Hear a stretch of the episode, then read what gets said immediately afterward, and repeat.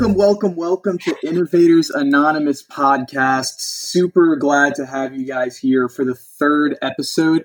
Today's super exciting. Uh, we have today as our guest. Uh, he's not only a teacher, not only a husband, a father, a coach, but all around great guy. Uh, super excited to finally have him on the podcast. Uh, Kevin Haney, uh, how you been, man? Great talking to you.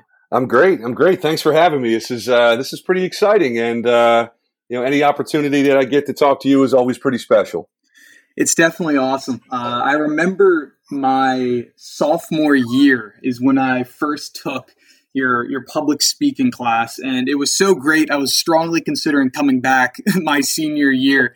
Uh, I mean, that that's had a huge impact on, on me. I mean, what kind of got you into whether it be teaching or English or just kind of public speaking? I mean, love to hear about that. Yeah, sure. Um, first of all, thank you. I, I appreciate the compliment. And, uh, you know, for me, you know, I, have listened for years to um, either aspiring teachers or those that are already, uh, you know, in, involved in the craft, you know, and, and they have these wonderful stories. My, my story is not so wonderful. Uh, what essentially got me involved uh, I was on the path as um, as a college student to becoming someone in marketing and advertising, and uh, I had a a major tragedy when I was a sophomore in college. Uh, I lost a buddy of mine. I was uh, killed uh, due to gun violence, unfortunately. Wrong place, wrong time, and uh, I turned inwardly into into writing, reading. Uh, you know, I didn't want to do the thing where I was kind of sitting on that Freudian couch and telling a stranger my problems. Which, by the way, in hindsight, I should have done that because that's it's it's tr- tremendous what psychologists and psychiatrists can do for people. Mm-hmm. But for me at the time, I was just so lost, and um, I remember giving a speech in a class. Uh, during one of my advertising 300 level advertising courses and the professor said to me you're in the you're in the wrong field, my friend. He said you have the he called it the it factor. He said you have the it factor, and you need to be teaching young people. So um, flash forward, you know, I, am about two three years into Strath Haven, and um, the principal came up to me and said, "We don't have a communications department. We don't have a public speaking course. Would you be interested in kind of, you know, laying the framework for getting one?" And uh, I was nervous but it was exciting at the same time because I was given so much autonomy to create my own curriculum. Mm-hmm. And uh, that was back in 2004, and I'm still still teaching that course to this day. Yeah, that was an, an awesome course because it was unlike any one that I had really taken before. Like I know that there there's obviously a, a tremendous amount of different teachers that are just really fantastic in Strath Haven, which is awesome. Like it, there's just so many. I saw the recent report that it's another. I think we're it's top 500 in the country, and then top 10 again in the state. Yes, just sir. like once again, just showing dominance. Uh, it's it was just su- just super super awesome for me uh, to be able to see uh, all that. Um, I mean, how is it? How is it like teaching that course right now with you know the the pandemic that we have? I mean, they're not you don't have students in the classroom so it's a little bit more difficult i'm sure. Like right. what does that course look for you right now? So i had so much anxiety when i first found out that we would be out for the entire year. When they first told us that we were going to be out for two weeks that was easy to plan for. That was an opportunity for students to polish up some of their other speeches uh, to prep for some new ones. So that was what i did for those two weeks. But then when governor wolf came out and said we're you know we're done for the year uh, I was calling administrators. I was calling old mentors of mine from college, uh, some colleagues that I trust, and you know, because nobody else teaches the class. Like, what what would you do if you if you had this incredible course and you were you know kind of in the situation that I'm in? What would you do? And interestingly enough, nobody really had sound advice for me, and uh, I kind of just had to figure out what would be the best course of action. So, what we're doing at this point uh, thankfully, you know, we have the opportunity to connect through technology. Uh, students are creating speeches and they're sending them, record it, and we get an opportunity to evaluate them that way. So it's not live, which is unfortunate. Mm-hmm. Uh, uh you know, that's a whole part of the process is having an audience right there in front of you. So they're sending their speeches. We're, we have the opportunity to still evaluate and critique them using the same rubric that we've always used.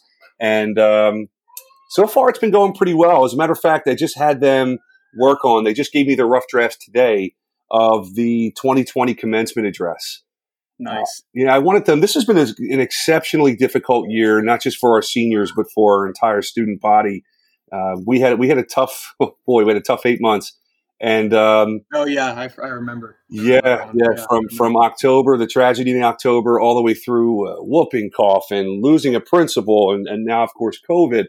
These seniors had a lot to say, and interestingly enough, the speeches, which I totally expected, they're not the your traditional kind of glowing let's go off and change the world kind of speech. It's what do we do next now that the world has shown us its backside in, in a real way at 17 and 18 years old? Like, what, what do we do now? So it was the, the, the speeches were, they were real. They were honest. They were very organic, um, and emotional. So I, I give them a lot of credit for, for hanging in there as best they can. I can't imagine what it's like to be 17 and 18 and have to experience this. Yeah, it seems like everything really just came out of out of nowhere almost. Like there wasn't very much preparation for everything, at least that's happened to to Strath Haven as as I see it from from an outsider.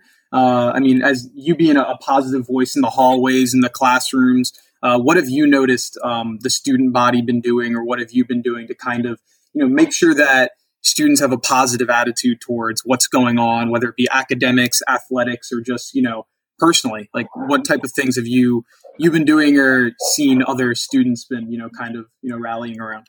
Sure, sure. You know, I, I think that there's a number of things they've been doing. Um, you know, first and foremost is that they still need the same kind of emotional outlets and mentors that they can find all throughout the halls at Strath Haven and all those classrooms, uh, mm-hmm. everywhere from their coaches to their teachers, their band director, everybody. And uh, I actually, before we left, thinking that this may be an extended absence for all of us, I actually gave them my cell phone number.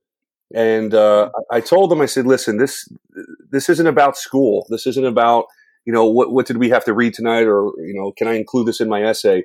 I told them, I said, I'm giving you my cell number because there's going to be a moment where each and every one of you is going to have some sort of, you know, cathartic breakdown. And, it's not always easy to just talk to your parents and guardians. You know, I, I, remember what it was like to be a teenager. And as much as I, you know, revered my parents, they weren't the first people I would go to. I, I would go to my teachers. I would go to my coaches. And uh, I wanted to do the same thing for them that so many people did for me when I was uh, a young guy coming through the educational and adult system, if you will. So they've been, they've been taking advantage of it, you know, uh, in, in all the right ways. Uh, kids will send me text messages, call me. Uh, sometimes it's a five minute check in. I was on the phone last night for about an hour with a student who uh, mm-hmm. just lost a friend who was uh, who was shot in Chester, unfortunately, oh and um, you know just to hopefully I, I don't feel like I did I did a whole lot for him, but hopefully just having somebody on the other end that's willing to listen was enough. So you know that's that's one thing. The other thing is I try to use social media to uh, to my advantage as far as connecting to kids. Great Twitter account. Great Twitter account. I appreciate it. Thank you so yeah. much.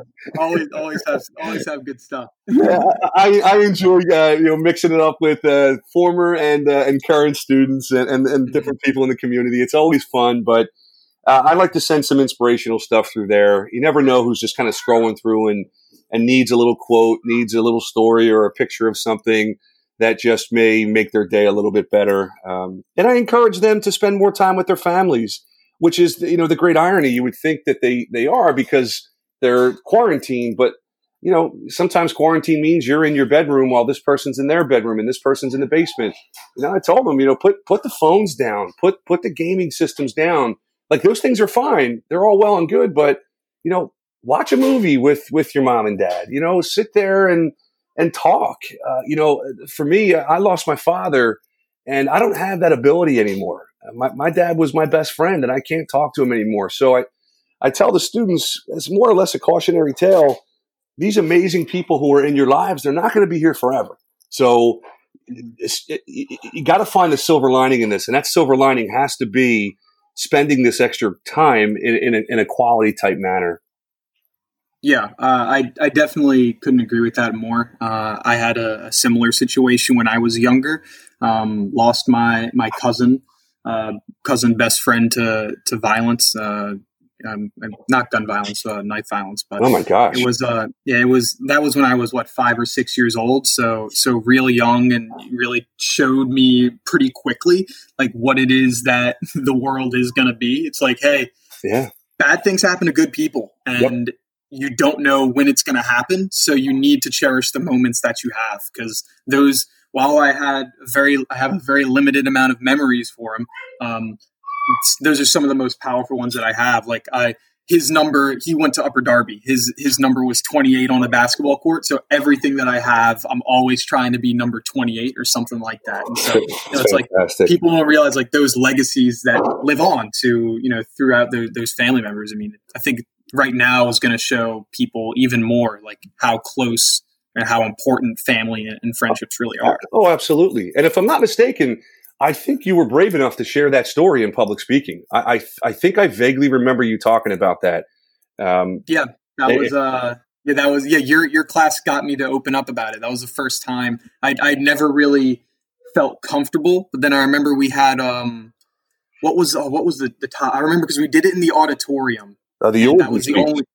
Yeah, yeah. I was. I remember we did it there, and like just it, just the the way that the class was and just um, I don't know I just felt comfortable with it. But yeah I, that's completely right. Can't yeah yeah and and you know those are the things that you know obviously nobody wants to experience that stuff but you know if if I if I look at the path that got me to the place I'm in right now which you know we're all work in progress every single one of us mm-hmm. but you know I, I, can look at obviously and you know mark the joys that have happened and my kids and my wife and everything and, and you know getting a job at Haven and all kinds of wonderful stuff um, but you know, some of the, the, the really dark and difficult things I've had to endure really set the stage for what I'm doing, how I'm doing it, and how I respond to whatever the world throws at me at this point.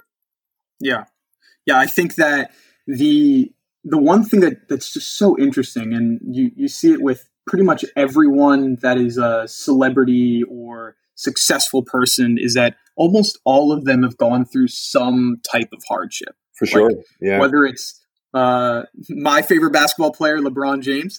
going, here we go. Here we go. Going, you know, having a, a, single parent household, or whether it's you know yeah. uh, somebody. I mean, you see the stories in NFL draft. That's like their favorite thing, which is. I mean, that's another story. Yeah, of course. Yeah. If they all got go through hardships, and I think those hardships make you can you, can learn from them. You can become a, a better person because yeah. of those things. Yeah, and not only you know is do you have an opportunity to learn from? I think you have a responsibility to learn from. Them. Yes, you really yes. do. Yep. Yeah. So it's I think those things are super powerful, especially through sport. I mean, I know one thing that I really wanted to, you know, to ask uh, ask you about is, I mean, you had a, a long run uh, with volleyball, Haven, the Strath Haven volleyball team, yeah. where it seems like you guys were just pumping out the best volleyball players in the state year after year. I think it was what three or four years of having the uh, Delaware County Player of the Year, something like that. Four straight like, years, yeah, we were four lucky. straight years. Yeah, like what? Like so, what was it? Tell, tell how does that happen? Like, what's it like with having these dominant athletes in a, a very small, relatively public school? Like, how do you guys get that talent developed?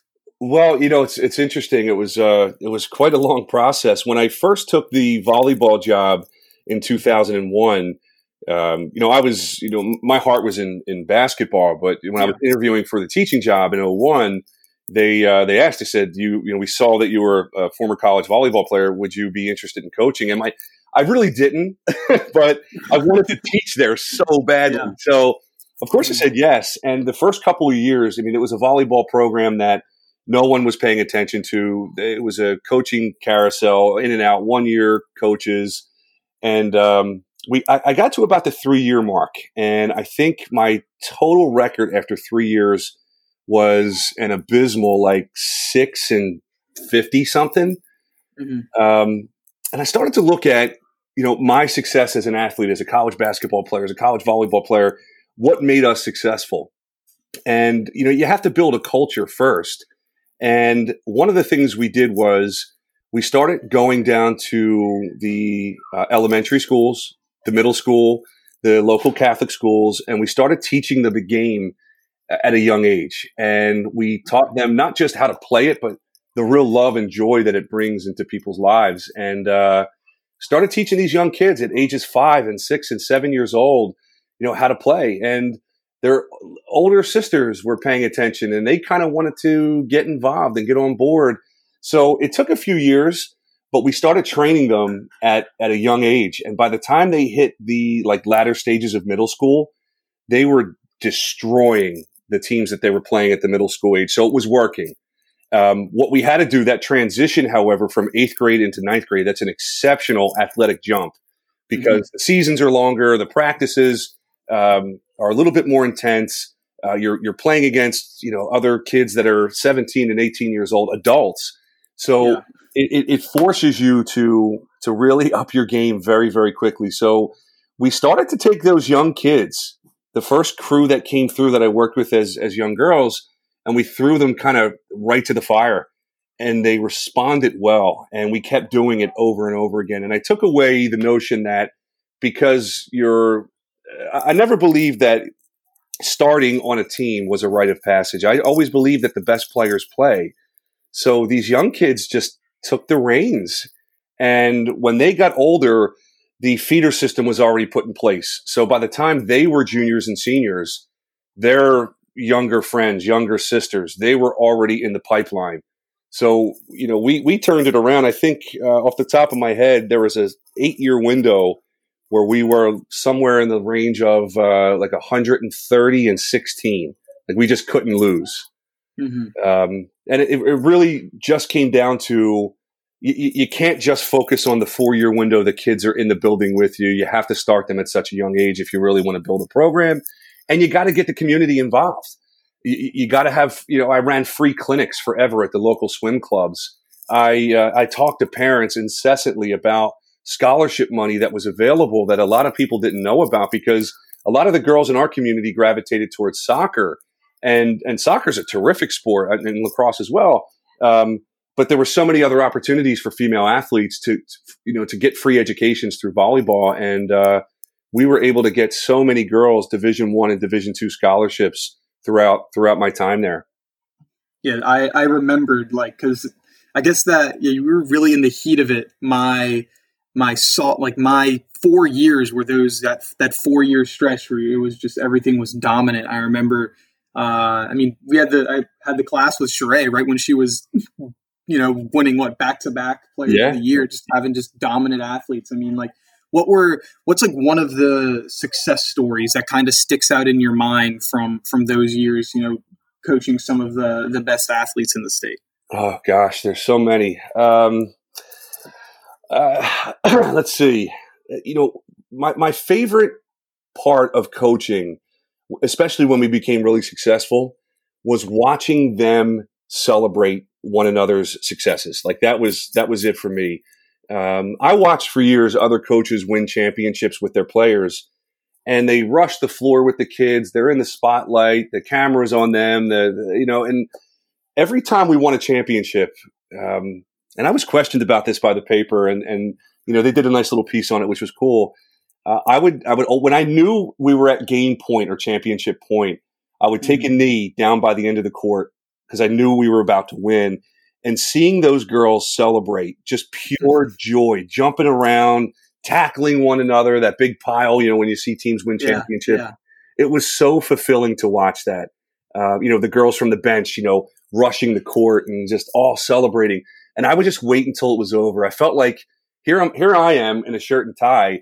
I didn't hit one ball. I didn't serve one ball. I didn't dig one ball. Uh, I don't get to celebrate anything. They yeah. they did all the hard work. They had to endure me in practices, mm-hmm. and um, I think if if I can collectively put that into one, just watching them celebrate one another's success and and seeing their faces after victories, especially after those those championships that we were able to win, there was just nothing better than that yeah, those those moments going back being an athlete were were some of my my greatest ones. You know, being you know, celebrating with the team after after huge wins, or even if it was looking back at a game or a, a meet after a, a, bad loss, like just being with the the teammates for that was huge.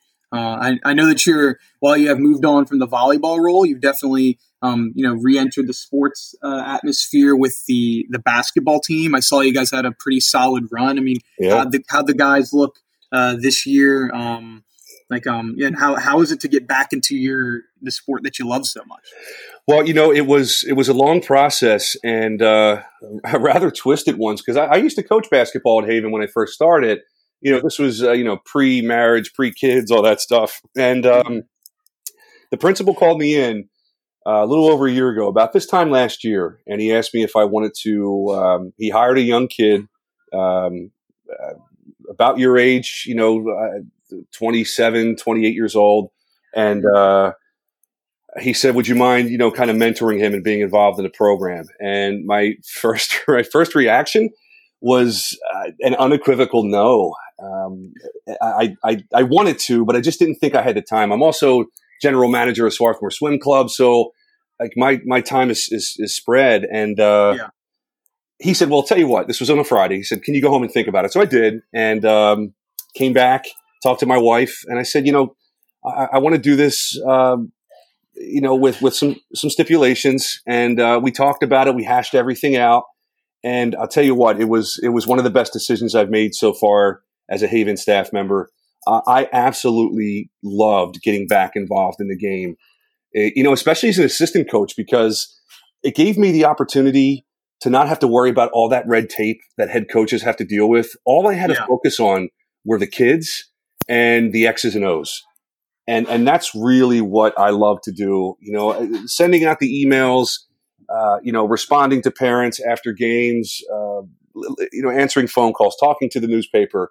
You know, a lot of that can be fun, but it also wears on you a little bit. So, uh, just being able to enjoy the game, the kids, and and again, much like I said about volleyball, celebrate the success that they had this year.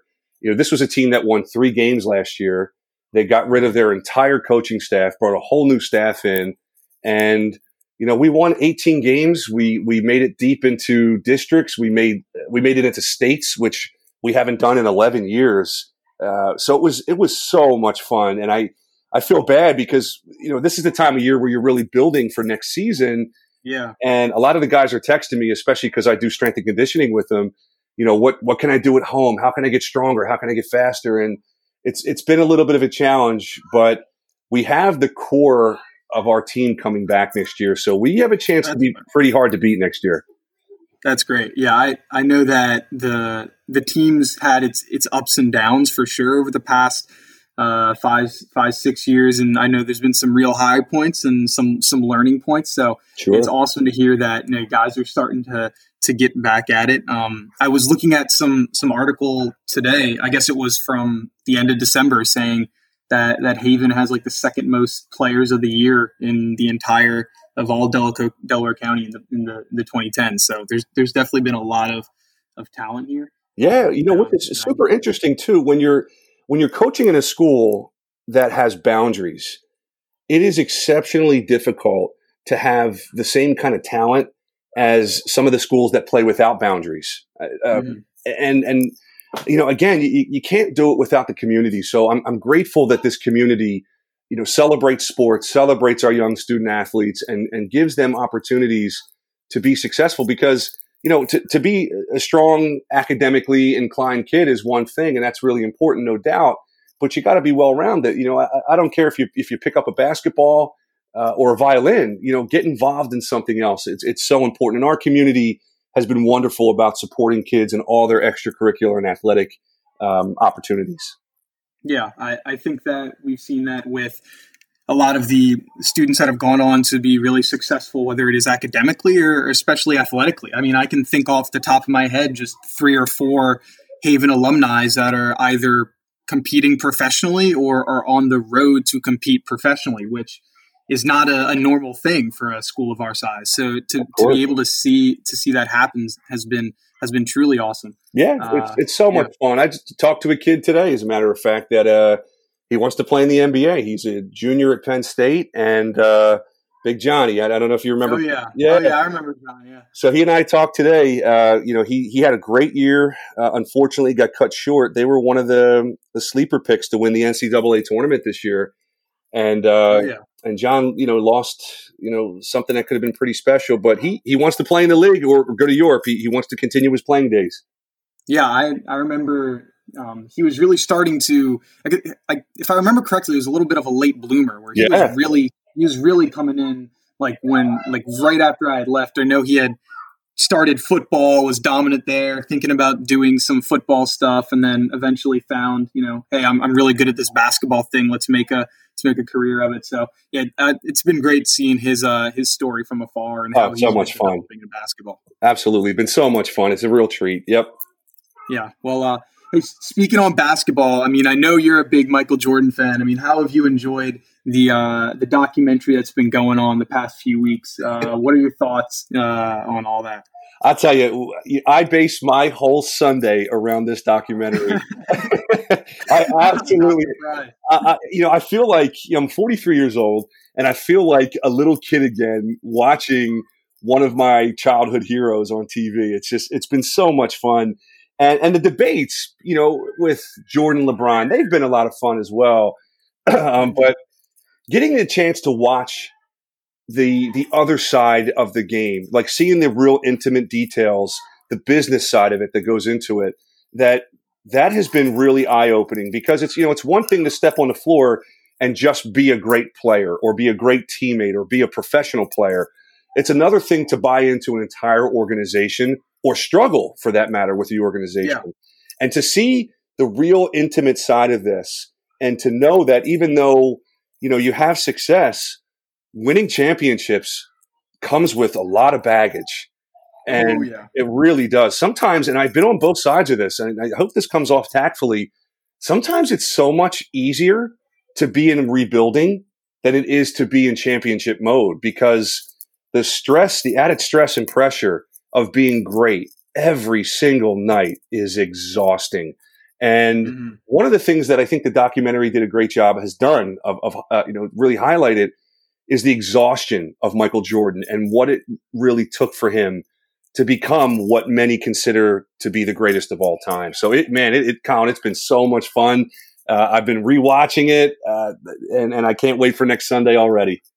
Oh yeah, I, I remember seeing my favorite part of the the documentary when you're talking on, hey, the it's hard to be great. Like it's not not only physically, but you know what you have to do, you know, day in and day out. Was when he said every single time that he comes into the arena, there is a kid that is watching me, and this is his first time watching Michael Jordan play, and yep. I have to make sure it is special for that kid. Yeah. And I was just like, exactly. Like he he never took a game off, and that is something I can definitely appreciate uh, from him. Even though I'm on the other side of the argument, I think that his, his work ethic was was was top notch for sure. Well, I tell you, you know, two things. One I used to going back to volleyball, and I even did it with our guys with basketball this year as well. Uh, I use that in coaching, and I, I, tell them almost word for word exactly that. I tell them to say, "Listen, you know, I don't know if it's you know, it could be during a timeout, it could be in a pregame, but I tell them, I said, some little boy or some little girl is in the stand, going to be in the stands today, and all they want in this life is to be you." And I don't know who that is, which one of you that is. I have no clue, but it's somebody in this room, and chances are it's multiple somebodies so yeah. from the moment you step on the floor for warmups to the moment you're shaking hands, you're on stage. You are on this great stage. And uh, when you're having a lot of success, it gets it gets a little bit more difficult because you're taking everybody's best shot. You're everybody's red letter date when you're a champion. So uh, I, I, remember in volleyball, especially you know, we won uh, four uh, four of six titles over a six year window, and I, I used to tell the girls, doesn't matter who we play. If the team is two and fifteen or they're a five hundred team, they're giving you a championship effort because they will do anything to beat the champs. So to see Jordan have to do that for so many days, day in and day out, year after year, um, and, and, and you know it's it's exceptional. And, and to parlay that into James, LeBron James, uh, yeah. I actually think he has more stress than Jordan ever did. I think more is expected of him in the age of social media where everyone pays attention to everything, all the little idiosyncrasies, more so than we ever did in the 80s and 90s. I, I feel bad for LeBron. I, I feel like he's being asked to be a man, to be a player that no one else has been asked to be. and it's it's almost not fair to him. But uh, I will say this: you, if this guy plays, which it looks like a couple more years, I I have a feeling I'm going to have no choice but to say he's the greatest of all time. Oh, we might have a swinger. there we go. That's what I wanted to Hey, listen, he's, he's going to win another championship. I mean, it's inevitable. He's he's. I feel bad.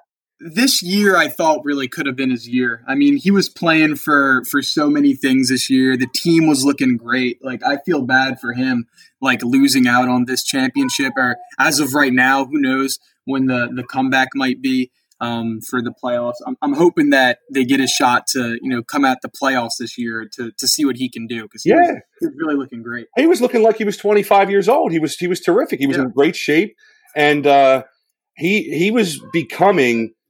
Well, he not becoming. He is. He is that well-rounded player that does not just everything like well. He, he's great at every part of the game now, and. Yeah at, at six eight, whatever he is, two hundred and sixty pounds. I mean, this this kid is is a phenom, and I always tell people that kind of hate on him that you're you're going to miss him. I say the same thing about Tom Brady. When Tom Brady leaves football, as much as we struggle with him in this Philadelphia region, we're yeah. gonna, we're going to miss the guy. Mm-hmm. It's it's special to have greatness in front of you all the time, and when it gets taken from you, you know, it's it's kind of goes along with the whole fundamental flaw that we don't realize what we have until it's taken from us. And I, I, I really enjoy watching LeBron play. He's not Michael for me right now. I'm sorry, brother. Yeah, it's all right. We'll but uh, I do. You know, he's certainly on my Mount Rushmore of the top four players of all time. As a matter of fact, he's he's definitely a top three for me. Yeah, we're talking about the Mount Rushmore. Like, who, who are you having on your your Mount Rushmore of basketball, uh, current or, or yesteryear? Just yeah, sure. Time. Um, so you know, collectively, if we're looking at everybody, current and um, and and the older guys, you know, Jordan's my one. Uh, I, I, you know I have to put LeBron in there. Obviously, I just said that. Uh, mm-hmm. it, it's hard for me not to put one of my old teammates, a two-year teammate of mine, Kobe Bryant, in that oh, top oh, yeah. four. Uh, you know, he's a, he's a guy that I got to see play with and against when he was 15 years old, and it was I didn't really understand at the time what what he was going to become he was more of a rival of mine at that time. We're, we're the same age. And um, watching him blossom into what he became, and of course, obviously, his tragic end has, has been has been difficult to swallow. But uh, he's number three for me, and um, number four. Uh, you know, I'm gonna gonna have to do say this here that a lot of people really fight me on, but I, I just have never seen with my own eyes somebody this dominant uh, here it is. You're probably going to hate me for this. Go ahead. Shaquille O'Neal. Oh, I mean, Shaquille O'Neal. It's, I can see it. Like, it's just like, not, I wouldn't say it, but I mean, he was just like dominant and you, you literally could not push him around. I mean, would I have him there? I might want to switch like uh, I think someone that fourth spot for me, it might be I got to go another Philly native with Wilt Chamberlain. Chamberlain, I mean, sure, the yeah. numbers he put up are insane. Yep, like hundred point games, averaging like what what was it? He like almost averaged forty points. Like he's had some crazy numbers. Like there was one season where he, I think he averaged 50 one season. Yeah, fifty. That's what. It, yeah, he averaged he, fifty. Like, he, I think he also had a I don't even what is it a penta double? Like he had five. Yes. Like, like, so like who does that? Yeah. like, he, he, was a freak. And when people get into that argument, while he was playing against that competition, that competition was very. He was playing against Bill Russell, who yeah. Bill Russell is. He's definitely in my. You could put him in there. There yeah. are people that have Russell at one of the the greatest of all time. Uh, for me, the, the the thing that puts O'Neal in in the Mount Rushmore for me was that it's something that a lot of people forget he was exceptionally fast for a big man. And oh, yeah. it wasn't just the power, it was the speed and the footwork.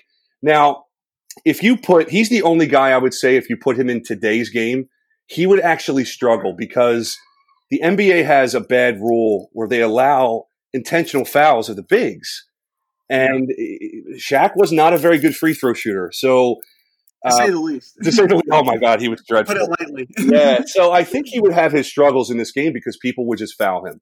Um, but with the rules the way they used to be and the way they used to call the game, um, they they didn't always kind of favor the little guys. Sometimes the bigs got a little bit more love. Uh, but then you get you have Kareem Abdul-Jabbar. I mean, there are so many names so many you can put in there that, uh, and, and we have if he stays with it. I mean, we have a few more kids in this league right now that that may overtake some of these old guys. You have uh, Luka, who looks incredible. You have uh, uh, kid out of L.A. Uh, gosh, how can I forget his name? The Claw. Um, Kawhi. Uh, Kawhi. Kawhi. Yeah. You have Kawhi. Uh, Russell Westbrook might be the fastest human being I've ever seen with a basketball. So explosive. So explosive. He treats he treats the game like uh, that Jordan mentality where it's gonna it's got to be some kid in the stands first time watching me I'm gonna put on a show and, and I respect that. He's I such a great competitor. He plays hard yeah. every single night. He never takes a play off. He's always going full speed. So you know there's there's a lot that's going to change in the next 10 15 years when this crew of amazing basketball players when they're you know when they're wearing their gold jackets and they're you know enshrined into the Hall of Fame we got to have a new conversation. We're going to have to.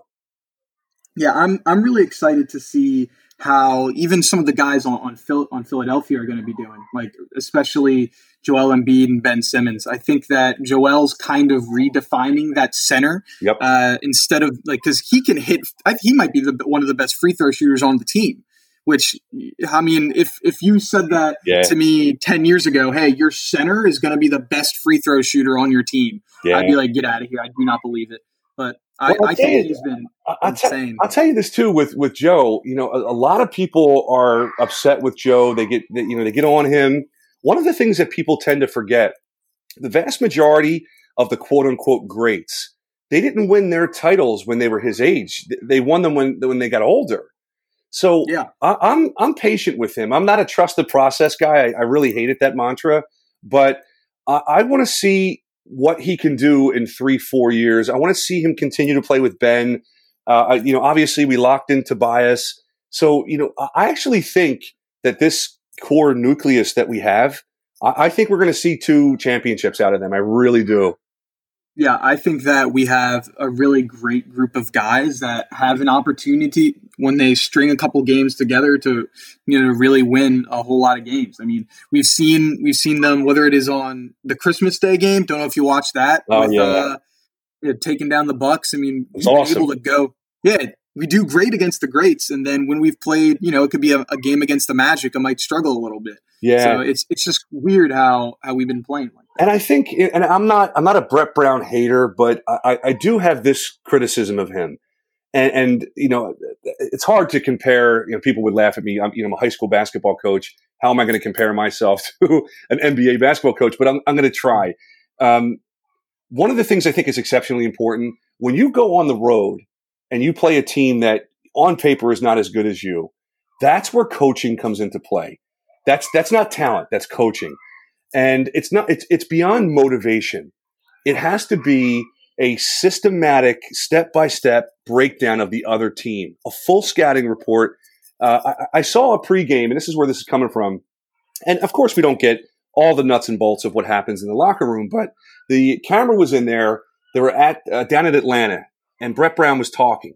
And all he said was, let's go out there and have some fun tonight. And like that, that's not enough. I mean, even though these guys are pro athletes, they still need motivation. They still need expectations. They still need scouting reports. So mm-hmm.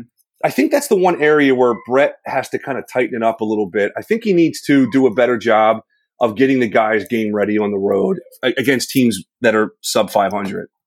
Yeah, I think that's got to be one of the most difficult things on coaching. I mean, how do you tell a group of grown millionaires yeah. how to to act? I mean, right, I mean, right. It's, it's, hard enough. It's hard enough. Uh, I'm sure talking to coworkers and telling them, "Hey, can you fix the copier whatever?" Like yeah. now, imagine tell now imagine telling a, a six eight uh, multi-millionaire, hey, I need you to do this, or yeah. I need you to play harder. Like that's got to be difficult. Of I course, couldn't even imagine. I couldn't imagine either. And uh, you know, he's he's a guy that when you when you look at what he's done, Brett Brown in his career, I mean, he he's been successful. He was successful with San Antonio as an assistant coach. Uh, the guys loved and revered him there. And when he came here, I think that he tried to just carbon copy what Popovich was doing, and and that doesn't work everywhere. So what he has to do is figure out in this new wave of kids that he has, these these guys that are in their middle twenties, you know, how can I get them championship ready every single night? It's easy when it's a Christmas Day game and you're playing Milwaukee. You know, you don't have to say much. Uh, yeah. You know, when you're going to Toronto, when you're going to play the Lakers, when you're going to play the old Golden State, you know, a healthy Golden State, uh, you know, mm-hmm. we always have a lot of success against those teams, but essentially he's got to just figure out with his staff. It's not just on him. That's why you hire a full staff. How do we get these guys, you know, game ready when we're leaving the hotel and getting on that bus and going to play? You know, uh, again, the Hawks or you know whoever it may be. Uh, yeah. He's got to figure that out. That's that is his Achilles heel right now. Yeah, I think that being able to find out what to do uh, when you know you, you you can play down when you have the ability to not play as hard as you need to.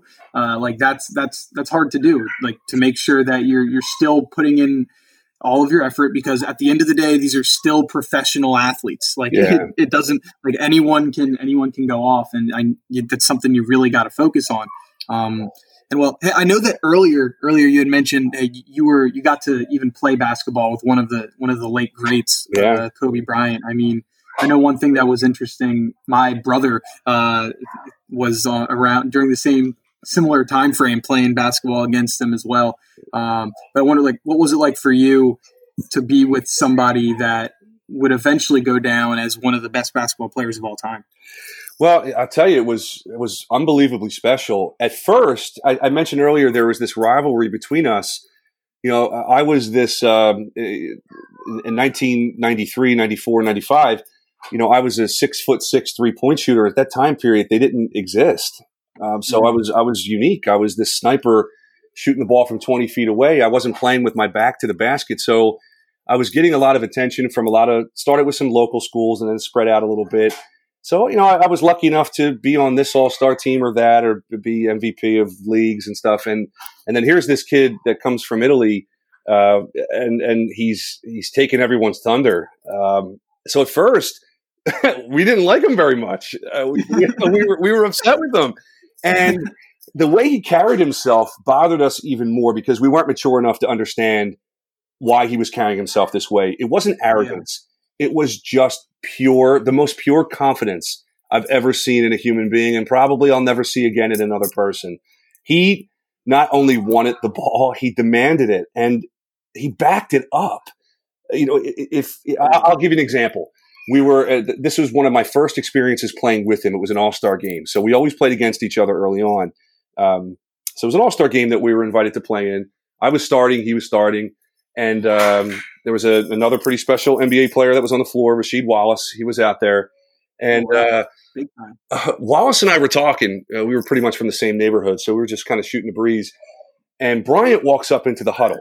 So I said he was the same age as us. He's actually a year younger than me, and R- Wallace was a year older than me. Just to give you like kind of a timeline there. Yeah. Um, he walks up and says, "Guys, I'll tell you what." He goes, "Do your thing." And he looked at me. He said, "Haney, you shoot, and I'll just dunk back everything you miss."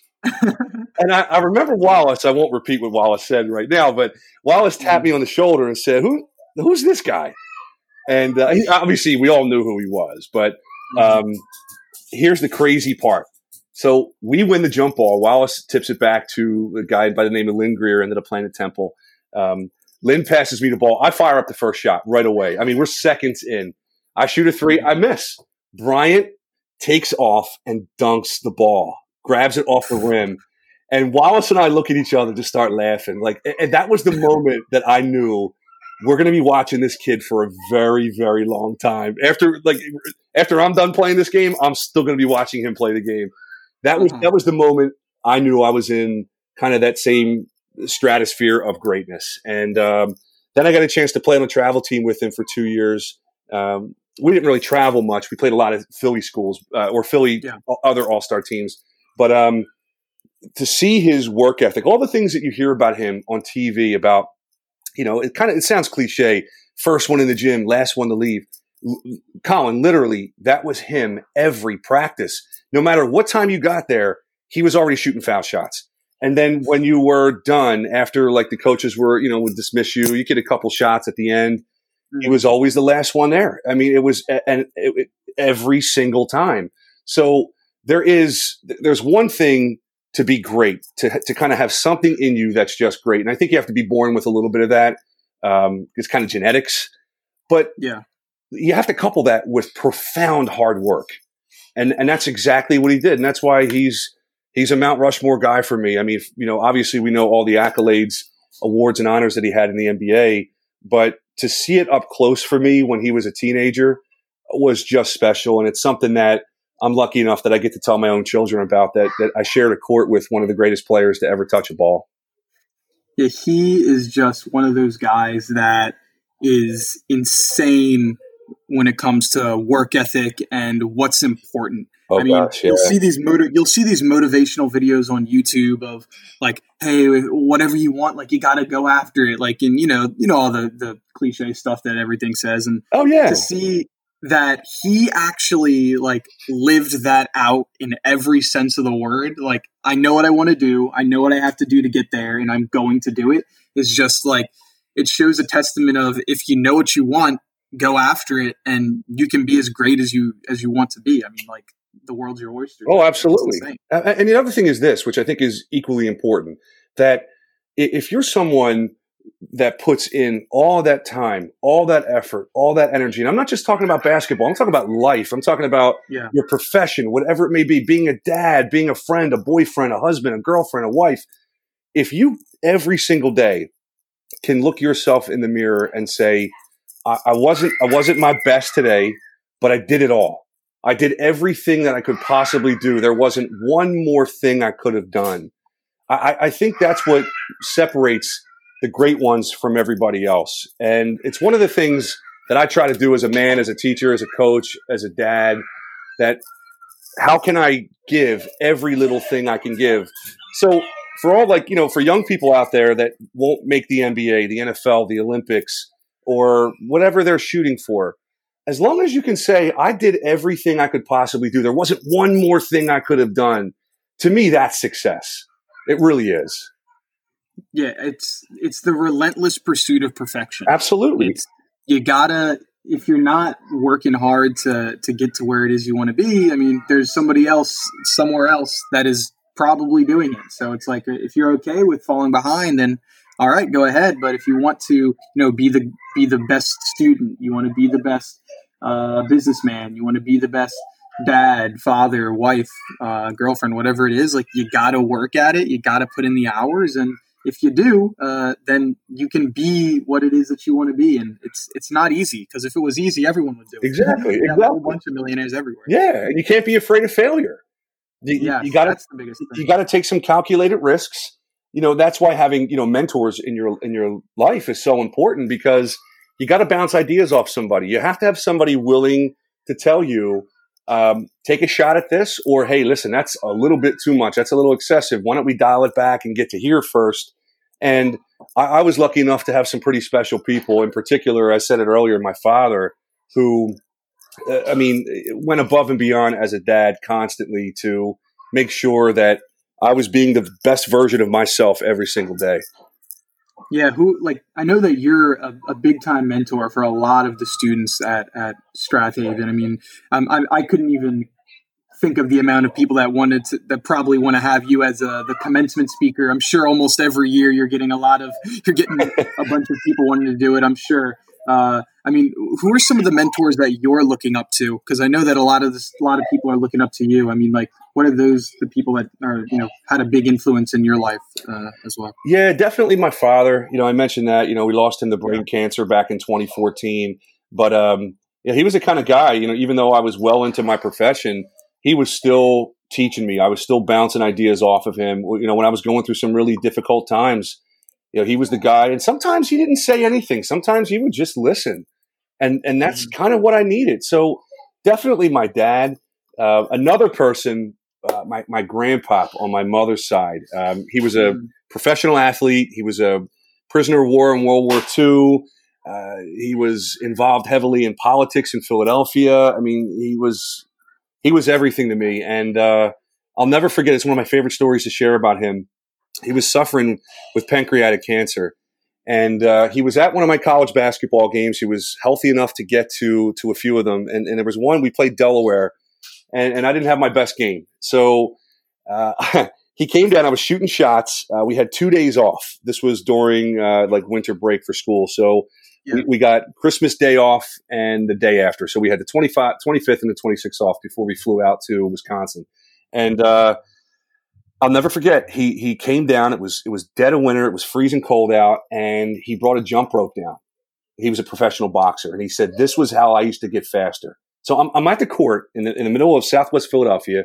My grandfather shows up and he's sick as a dog. I mean, he's got jaundice. His skin is yellow. He's weeks mm-hmm. away from losing his battle, and he's jumping rope in there in the middle of the playground.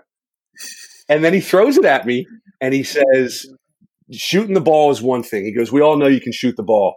What we don't know is can you defend future NBA players." And at first, I was so mad because you know what? One of the things that's important about mentors is that they have to create some discomfort in you and, mm-hmm. and, and, and that's how you, that's where growth is. And so he was challenging me. I, you know, I thought, you know, I, I, was already playing with guys who were in the NBA. Bryant was already well established in the NBA at this time. And I'm thinking to myself, Rasheed Wallace was as well. Like, you know, I've, I've, I've rubbed elbows with a lot of NBA guys, but I wasn't good enough. And he was challenging me. He was creating that discomfort. So I took him up on it and I started three times a day. I started to do 40 minute sessions with the jump rope. Like, all right, let me, let me humor him. Um, six months later, when uh, we were in our off-season workouts, I was the fastest guy on the court. I mean, it really made that much of a difference. So that's only one small example of him leading me to to the right places.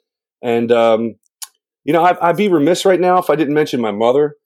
Um, mm-hmm. She has been, she's really taken the reins. I, you know, I always had a great relationship with my mom, but she took the reins of what my dad gave me and she's really run with it. So now she's my go to. Anytime I have any kind of questions, concerns, when I'm sad, um, I still at 43, I still call mom, you know, and she's she's been terrific. So uh, former coaches, uh, I've I've been lucky to have so many special coaches in my life. Some that I didn't love, I'll be honest, but mm-hmm. uh, I've had some really good ones who've who've led me to the right places. But um, you know, my, my grandfather, my mom and my dad, um, and, and again, my mom still to this day, they just, they, they've been my rock. Yeah. I've, I've been, been lucky enough to have, you know, some, some really great mentors as well. And especially great coaches. I mean, uh, I, I, don't, I don't think there's really anything better than having a, a great coach and a great teacher. Yeah. Uh, like, cause uh, obviously like everyone's family members, you're going to have, you're to have your great family members sure. that you're looking forward sure. to if you're lucky enough. I mean, obviously that's not the case for everyone, but right. you know, having that some, that person that is, on the outside where it's you meet them and you have to build that connection. It's not just blood; it's water. You got to build it. I think is something that's really special. That's brilliant because you can't. You're yeah. right. You, you, you have to choose those people. Family, you don't get to choose them; they're just there. So yeah. being able to choose them is important. And, and I was lucky enough, much like you said, I had a special teacher in high school that really took me under his wing. His name was Bill McMacken. He was terrific. I still talk to him to this day. And, uh, you know, you have to, they're everywhere. Mentors are absolutely everywhere. You just have to be, you know, willing to take that first step to want their guidance. And sometimes wanting their guidance is listening to some difficult criticism. Yeah. It's, it's the the hardest things to digest are always the most uh, important things for you. I mean, no vegetables aren't good for a reason. Candy is. yeah, it's, it's, a lot easier. It's it's really easy to you know to skip out on vegetables or on Brussels sprouts and just eat candy all day. But you're not gonna you're not gonna get stronger, exactly. faster, or whatever because of it. It's, exactly. The hardest things are always the best ones. yeah, no, no doubt, no question. Mm-hmm. Yeah, I remember to go back to you know with your the story with your grandfather. I know I had my favorite one of my favorite stories is with my just like the power of uh, of family is going to my freshman year. We had a track meet in South Carolina, and so uh, this is my first time ever competing down there, and that's where my my grandmother and my aunts, uncle, all them they they all live there on my on my dad's side. So this is my first track meet ever competing in front of them. So I'd been an athlete for what my entire life yeah. and now and so after 10 15 years this is the first time they get to see me compete and maybe the only one uh, right. at the time and so i and the thing that sucked was i like something happened to my hip where i could barely walk and that day i'm like i i can barely walk let alone sprint and jump and oh my throw God. my body over a bar. Like, what am I going to do? So I, I talked to my coach and I'm like, hey, coach, like, I, I can't do it. Like, I just can't compete. My hip is just destroyed. I can't even walk. It's like, well, I guess you don't have to compete or something. And I'm like, that's fine. But then I see my grandmother, uh, who was like 80, 86, 87 at the time, just wave, wave at me in the background. Oh, hey, boy. And I'm like, yeah, we can do this. Like we're, we can, I don't know how I'll do it, but we can figure it out. And he's like, are you sure? I'm like, yes, I got to try. And yeah. miss, miss it on my first attempt, miss it on my second attempt. I got one more chance to, to make a, make a bar and, you know, just barely skimp over it and, you know, hear the grandparents going crazy. I mean, just showed the power of like, hey, if you have a good support system behind you and you know you put your mind to it, you can really do anything. That's, that's probably a, my favorite story. That's a great story, man. That's awesome. And I remember seeing you uh, pole vault, man. You were you were the best I've seen. I've been at Haven now. I'm coming up on year 20. You're the best I've ever seen.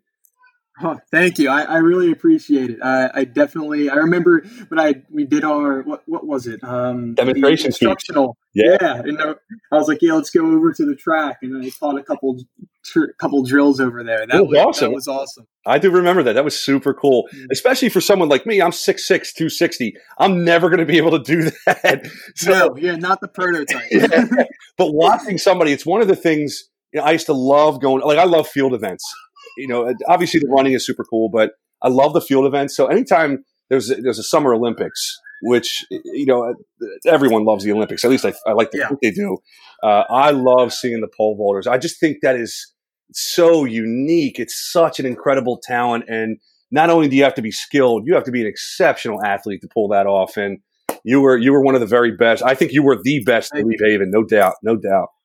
Oh, thank I really, really appreciate it. It was, uh, it was definitely some awesome times uh, getting to, you know, be an athlete and doing other things. So I'm, I'm hoping to eventually get into the uh, the world where I can help some more athletes uh, reach their dreams. Uh, eventually, that's cool. It's always great. I mean, it, it's rewarding, man. It's awesome. Oh yeah, it's awesome. So. Um, where so what are the the last uh, the last speeches that you guys have got going on um, with with your your thing or, or how is the program for for your public speaking might maybe have changed a little bit. Yeah, so you know, again with uh, you know social distancing and quarantining and everything, um, it, it's it's been a little bit of a challenge, especially because we're coming. I mean, yeah, I meant like uh, different speeches that you might have been doing. I didn't know. If, oh, if, okay. If yeah, tech, yeah, those ones. Yeah. So, as, uh, to be honest with you, I, I've had a lot of success with the same speeches that I've done for a while. The only thing I've really done is kind of tweak them a little bit and put them in situations where um, they have a little bit of added pressure. So I'll invite in colleagues, I'll invite in administrators, just to stand in the back of the room. Uh, there was one that we did in the auditorium. It wasn't the eulogy. We did uh, a couple demonstration speeches in there, mm-hmm. and uh, I invited tons of people from other classes. And I sent it an all call out to the teachers and say, "Hey, listen, if you're, you know, if you're in between units and you're looking to, to kill some time with some students, let's do some cross curricular stuff. Come on into the auditorium." And get involved in these speeches and evaluate with us. So there are times that students have had to speak in front of 70, 80 people. And uh, that's that's a game changer, especially you know after a while when you're speaking in front of your own class, you, you get into a rhythm, you get a little bit comfortable, and I wanted to create a little bit more discomfort, academic discomfort. So inviting more people in did that, and it forced them to project their voices more. It forces them to um, open up their shoulders in different ways because there's simply more people, and uh, that that's been a lot of fun. But the job interview is coming up. That that's how I've always ended. That's a tough one. It's a, that's tough, a tough one. one. It is, yeah, and. Uh, I, am not entirely sure how I'm going to tackle that this year. At, at, this point, when it comes to new units, what I do is I use you know these these lectures on these you know social media lecture platforms I record myself giving this lecture with the PowerPoint. I send it out to them, and then we kind of do our very best to make it happen. As far as the job interview, I think what I'm going to ask the students to do, because a lot of people are going through Zoom interviews right now, is yeah. help them get prepared for it. So I'm going to Zoom one on one with them, record the entire session, and then share it with the class. So I'll do that 30 times, well, 60 times, because I have two sections this semester. And uh, mm-hmm. I'll give them all a schedule interviews will, will keep them super short, 15 minutes, and um, it'll still give them the opportunity to you know to answer some difficult questions in an interview setting, and also have everybody else take a look and evaluate. So um, uh, I think that's how I'll handle it, and I'm, I'm pretty excited for it. I think it might work. That's great. Uh, yeah, I think that's awesome. Like a lot, most of my interviews were, were just the same when I was going through the process. They were they were Zoom interviews or Skype interviews, whatever it Yeah, is. Like yeah. it seems like that's like what's kind of like the trend nowadays. Oh, uh, absolutely. what's going on? So yeah, if, if you can max, you can you know do well with those. I think it's going to really help, uh, especially with those entry level positions or, or even maybe even school or colleges, whatever it is. Oh, of course, yeah, absolutely, and and you know, it, it's it it's not as easy as you would think. You know, I, I I've never done an interview for a job through through Zoom, but I know that uh, we just hired a new principal at Haven, and his final interviews were all Zoom. I know that aspiring teachers right now that are out there looking for jobs, they're on Zoom interviewing. So Yeah. I've done a lot of homework on it. Um, it's not as easy as you would think. You know, simply being at home staring at your screen. Um, there's a number of things that I want to show them that they have to do to be prepared for, just in case there's, you know, whether it's technical difficulties or or anything else. I just want them to have a new perspective on on interviewing. Yeah, I I think that that what you're what you're doing with your class is awesome. It's definitely helped me grow to be doing something like this. I mean, I know I didn't have the confidence to to speak in front of uh, my peers, and then after the class, you know, public speaking is now not only something I don't fear, but is something I look forward to doing. And so, it, without, I wouldn't have been able to get there without the class. So, yeah, definitely wanted to thank you for you know for being a, an impactful teacher. I'm grateful for that. Thank you so much, Colin. I really am thankful. Well, no, thank you. And uh, I wanted to, uh, yeah, thanks for for coming onto the the podcast. Uh, I definitely really appreciate it. You you gave us a lot of great insight and extremely fascinating stories of you know you and your younger years, and I'm really looking forward to uh, speaking with you again. Uh, hopefully, when when the quarantine ends, maybe uh, you know getting a couple uh, beverages as well. And, No doubt. and once again, thank, thanks a lot for for for sitting down. Hey, bud, it's it's always a privilege talking to you. It, it's it's it's the honor's all mine. So thank you, and I can't wait to see you. Thanks. Same here. And uh, thanks for listening, uh, everybody. This has been the third episode of Innovators Anonymous. Uh, if you'd like to the, the episode, shoot us a like, follow, or subscribe. And if you'd like some more, you can find us on Instagram at innovators.anonymous. Thanks again, guys, and uh, have a good one. Peace.